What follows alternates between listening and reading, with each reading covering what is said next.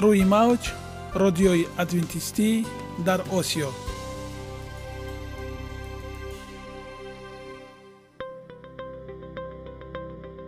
Шунавандаҳои азиз саломи самимии моро пазиро бошед.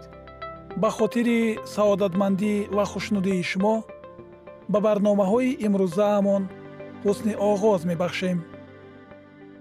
Аминем аз шунидани барномаҳои мо баҳраманд мегардед. Барномаҳои мо аз се рубрика иборатанд. Бахши саломатӣ. Ки дар он мо бо шумо дар бораи тарзи ҳаёти солим ғизои дуруст ва пешгирӣ кардани бемориҳо суҳбате хоҳем орост. Ахлоқи ҳамида. Чуноне ки бузурге гуфтааст олитарин арзише ки волидайн ба фарзанд медиҳанд ин тарбияи хуб аст. Нури маърифат ваҳии умедбахш. Розҳои ниҳонии нубувватҳо дар китоби муқаддас. Бо мо бошед.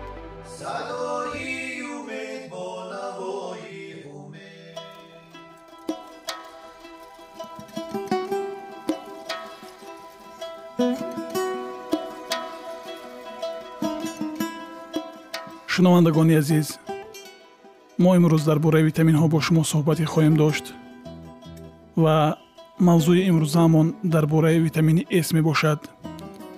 Та якчанд лаҳза бо мо бошед.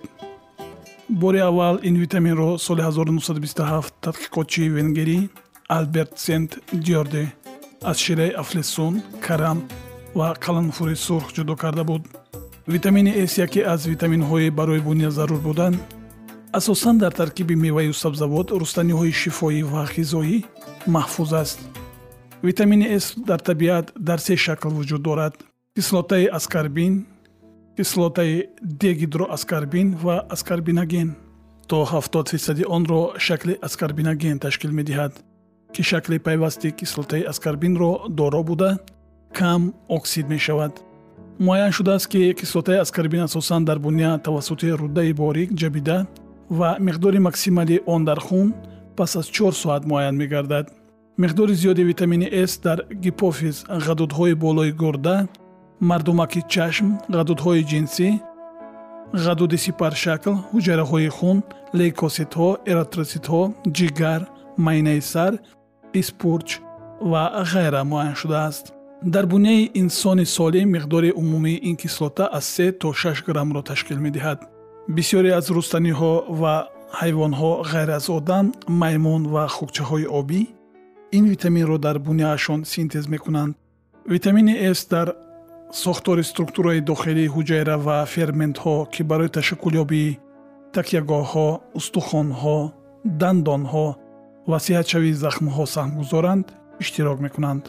Витамини с витамини ноустувор буда вайроншавии он дар зери таъсири гармӣ ва нигоҳ доштани меваву сабзавот дар муддати тӯлонӣ ба амал меояд. Дар бисёре аз сабзавоту меваҳо миқдори он баъди дусе моҳ то 50 фисад кам мешавад. Ҳангоми пухтану бирён кардан аз си то 90 фоизи он нобуд мешавад. Мисол ҳангоми пухтани карам то чил фоиз витамини с нобуд мешавад. Ҳангоми дар буғ пухтани он то 68 фоиз витамини с аз байн меравад кислотаи аскарбин оҳани севалентаро ба оҳани дувалента осонҳазм ки дар руда низ ба осонӣ ҷабида мешавад мубаддал месозад ки он дар пешгирии бемориҳои камхунӣ аз норасоии оҳан нақши муҳимро иҷро мекунад ва донистани ин барои модарону кӯдакон ки аз ҳама бештар мубталои ин беморӣ мегарданд ниҳоят зарур аст. Дар баробари ин кислотаи аскарбин на танҳо яке аз маводи фаъоли зидди оксидӣ ба шумор меравад ҳамчунин маводи дигари зидди оксидӣ аз ҷумла витамини е ва бетакаротинро аз таъсири харобоварии радикалҳои озод ҳимоя мекунад. Витамини с мембранаҳои ҳуҷайраҳоро аз ҷумла лимфоситҳоро аз таъсири радикалҳои озод эмин дошта. Дар синтези ҳормонҳои муҳими ҳаётан зарурии буняи инсон ҳормонҳои кортикостероидӣ ва ҳормонҳои ғадуди сипаршакл нақши муҳимро иҷро мекунад кислотаи аскарбин мубодилаи липидҳоро ба танзим дароварда ба беҳтар шудани мубодилаи холестерин ва липопротеидҳо мусоидат мекунад. Муайян шудааст ки ҳангоми вайроншавии мубодилаи липидҳо ва липопротеидҳо аз ҷумла липопротеидҳои зичияшон баланд дар натиҷаи таъсири харобиовари радикалҳои озод бемориҳои атеросклероз чарбугирии ҷигар санги талхадон ва ғайра рух медиҳад мубодилаи витамини с дар буняи тамокукашҳо низ вайрон мешавад. Аз ин сабаб норасоии ин витамин дар таркиби хуни онҳо дида мешавад.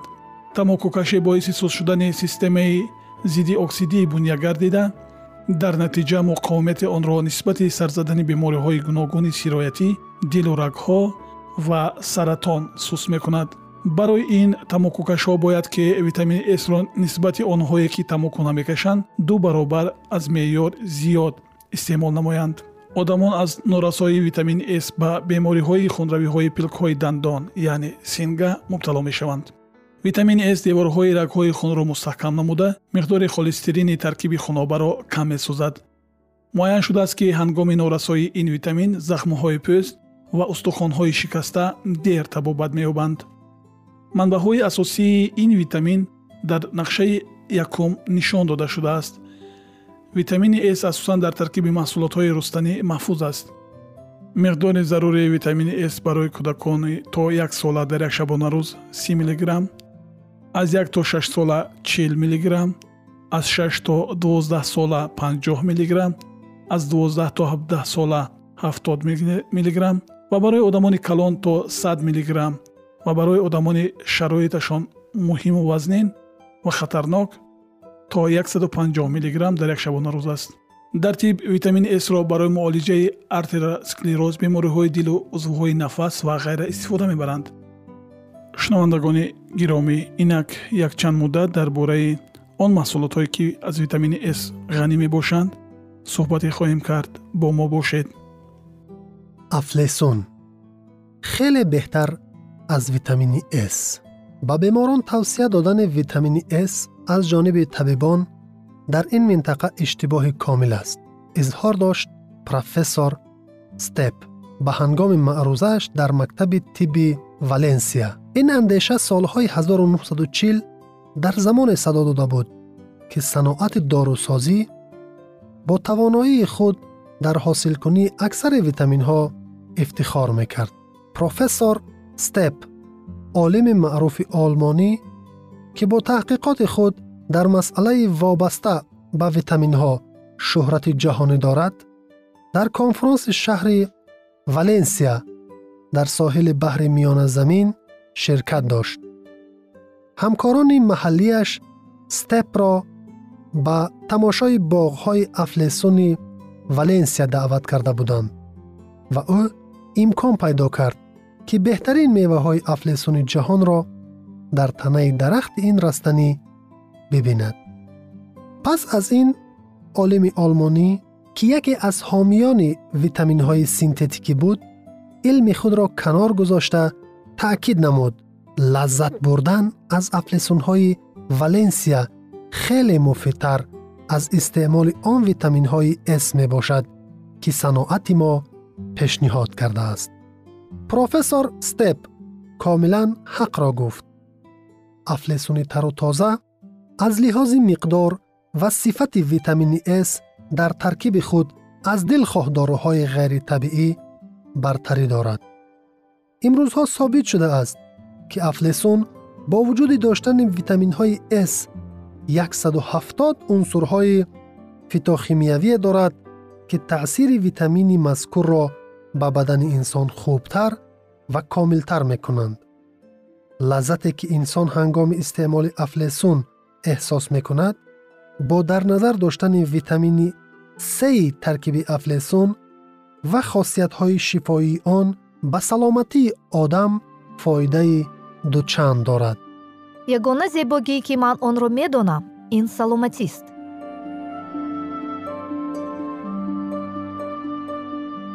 Саломатиатонро эҳтиёт кунед. Ахлоқи ҳамида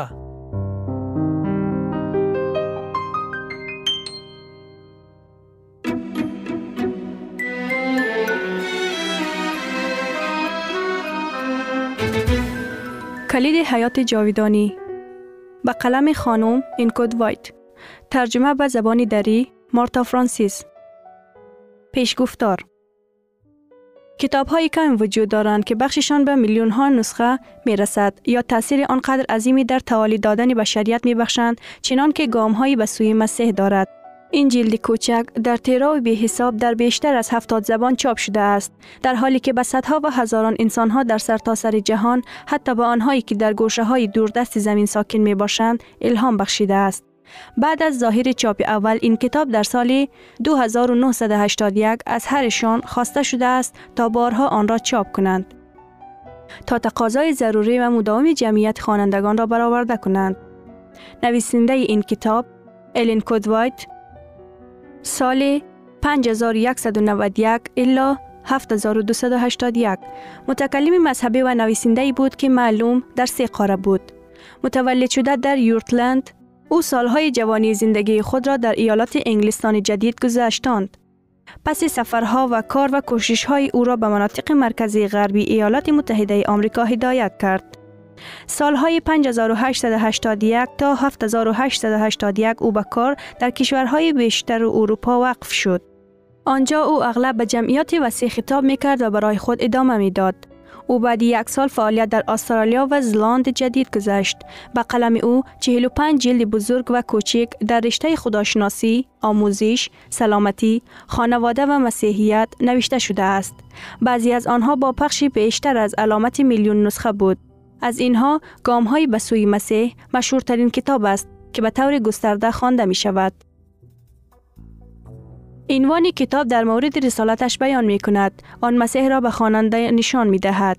تنها شخصی را که قادر است نیازهای روح را برآورده کند. آن اشخاص را که شک و تردید می کنند به راه صلح هدایت می کند. آن جستجو کننده عدالت و کمال شخصیت را قدم به قدم در طول راه زندگی مسیحی هدایت می کند. و نیز به همان تجربه ای که آنجا او می تواند سرشاری فروتنی کند که در واگذاری کامل یعنی خیشتن یافت می شود آن را از پیروزی بر او ظاهر می کند.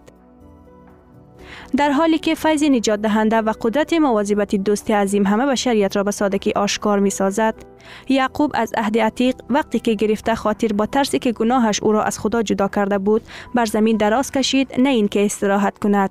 خوابی دید که ناگهان نردبانی بر زمین برپا شده که سرش به آسمان می رسد پیدایش باب 82 آیه 21 به این ترتیب ارتباط بین زمین و آسمان به او آشکار شد.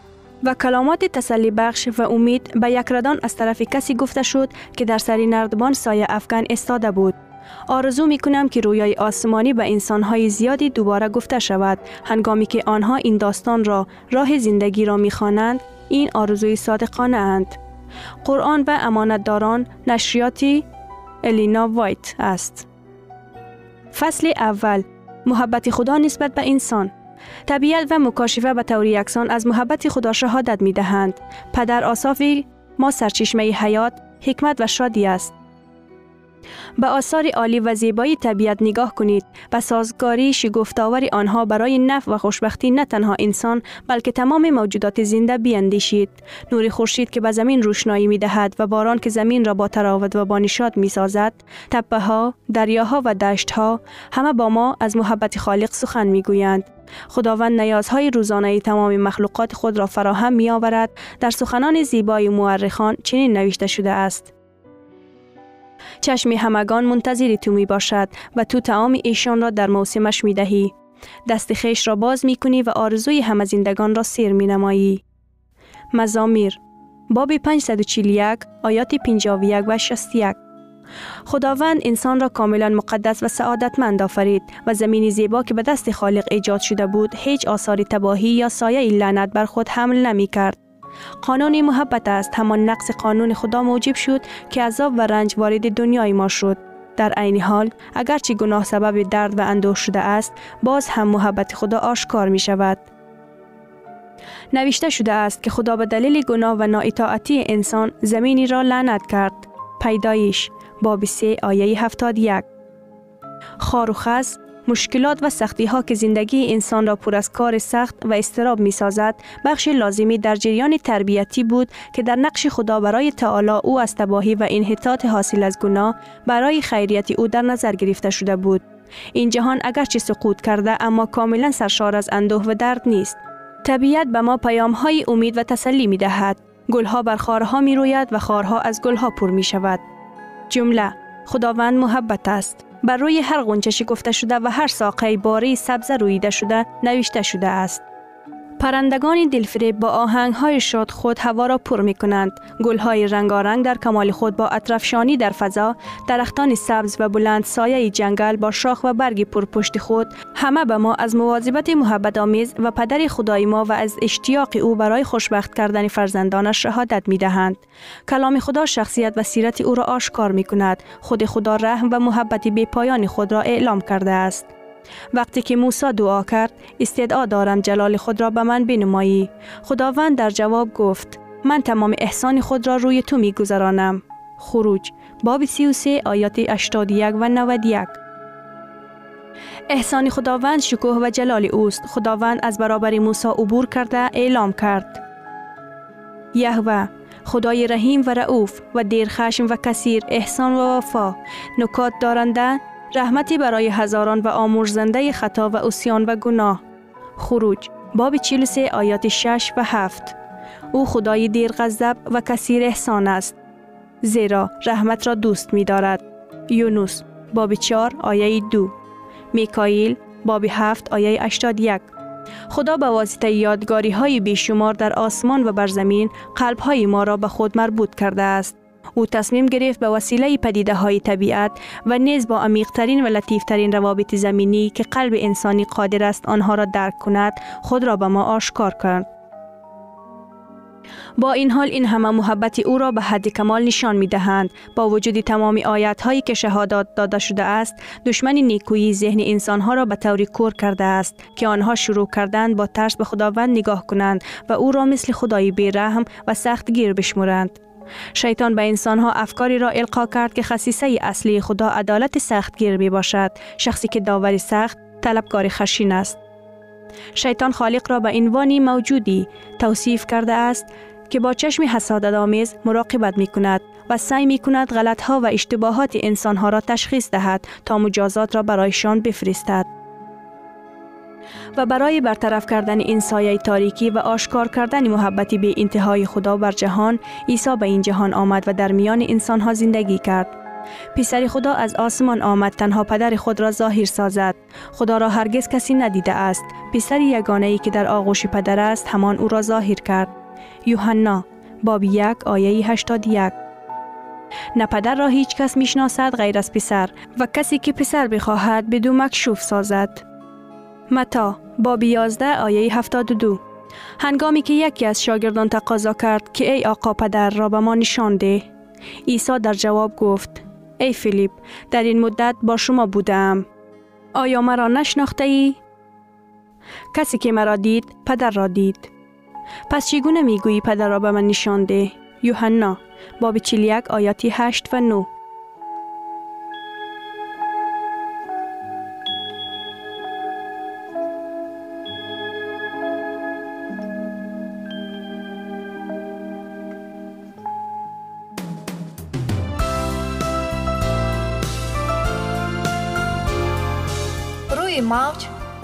ادوینتیستی در Osio.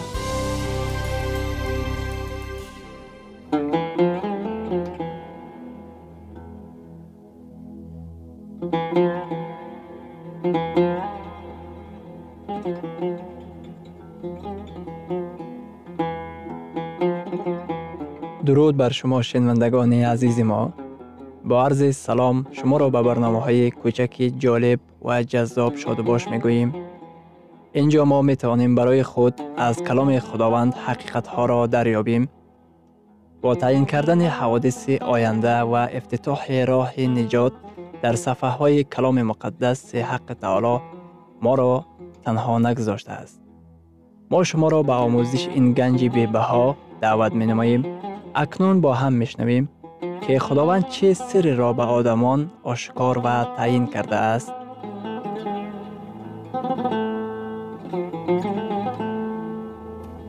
ваҳйи умедбахш умедбахш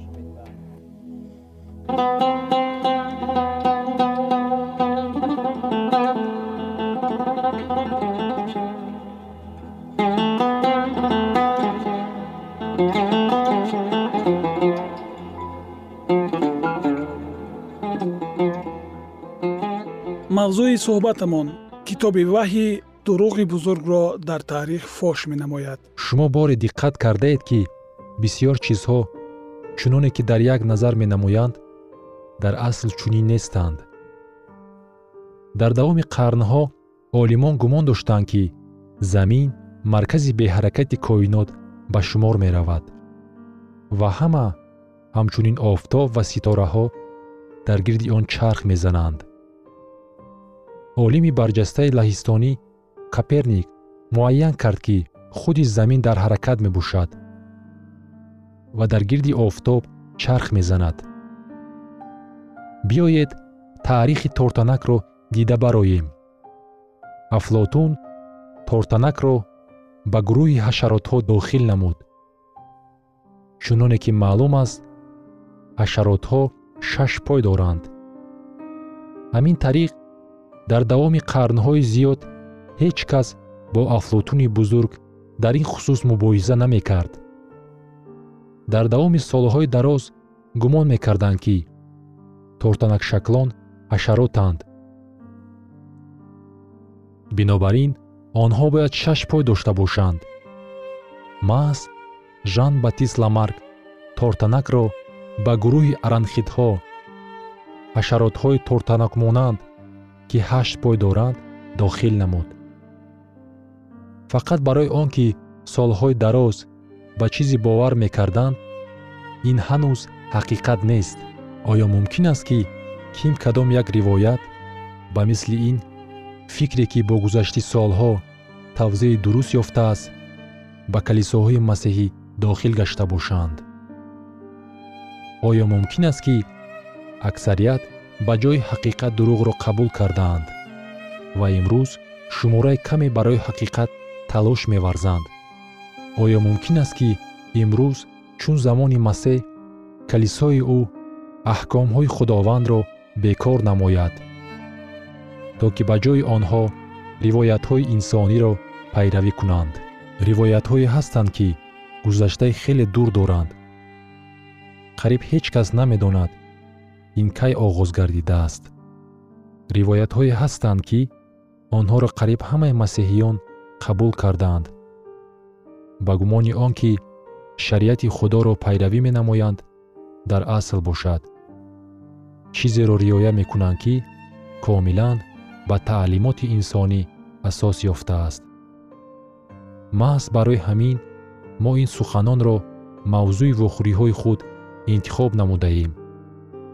Агар ин дар китоби муқаддас мавҷуд бошад ман ба ин боварӣ дорам. Агар ин бо китоби муқаддас мухолифат кунад ин барои ман нест. Китоби ваҳӣ пешгӯӣ намудааст ки шайтон кӯшиш ба харҷ медиҳад то ки калисоҳои масеҳиро ба гумроҳӣ гирифтор намояд. Дар китоби ваҳӣ дар боби дувоздаҳум дар ояти нуҳум омадааст ва аждаҳои бузург сарнагун шуд. Яъне он мори қадиме ки иблис ва шайтон ном дорад ва тамоми ҷаҳонро фиреб медиҳад вай ва фариштаҳояш бо вай сарнагун шуданд шайтон фиребгари бузург аст. Мақсади ӯ аз он иборат аст ки ҳукмронии худовандро сарнагун созад.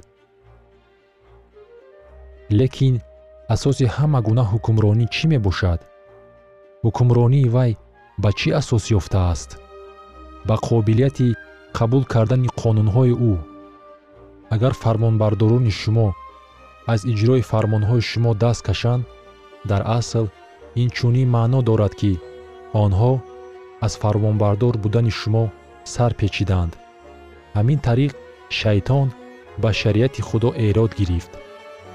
Аммо дар маркази шариати худо шанбе ҷой гирифтааст бинобар ин магар бемантиқ аст агар хулоса барорем ки шайтон фиребгари тавоно ба аломати офариниши ӯ шанбе эрод гирифта ба офаридгор ҳамла меоварад.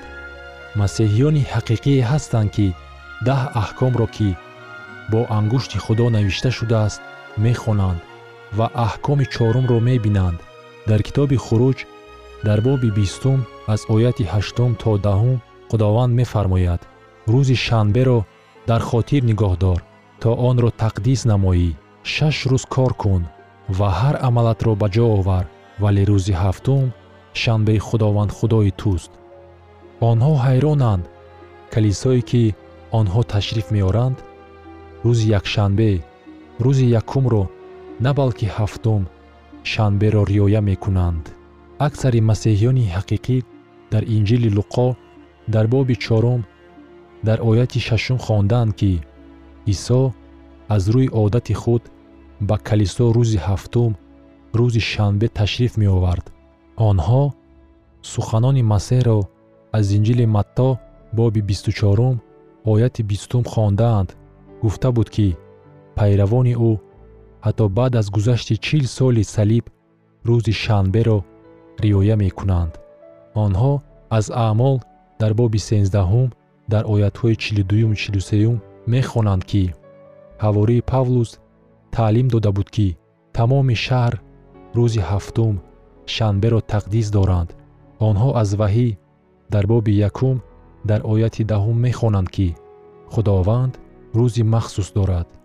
Инчунин онҳо аз инҷили луқо мехонанд ки шанбе рӯзи худо ба шумор меравад. Онҳо ҳамчунин инро аз марқус дар боби дуюм дар оятҳои бисту ҳафтум бисту ҳаштум ва матто боби дувоздаҳум ояти ҳаштум мехонанд. Онҳо ҳайрон мешаванд ва савол медиҳанд кӣ рӯзи шанбе китоби муқаддасро тағйир дод.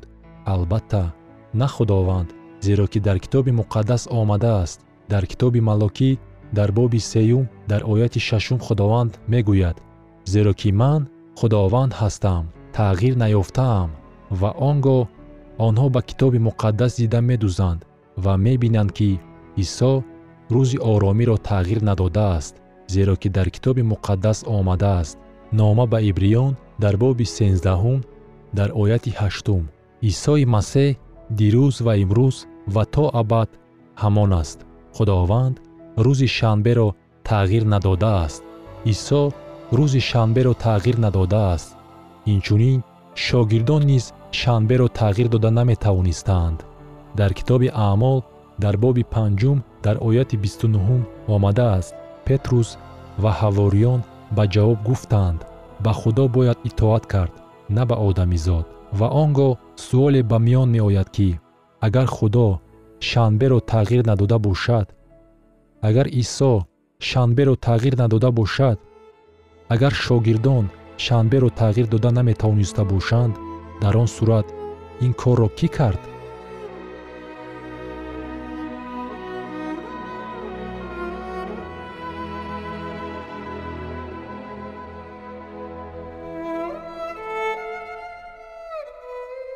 شنوندگان عزیز در لحظات آخری برنامه قرار داریم برای شما از بارگاه منان، سحتمندی و تندرستی، اخلاق نیکو، نور و معرفت الهی خواهانیم. تا برنامه دیگر شما را به الله پاک می سپاریم.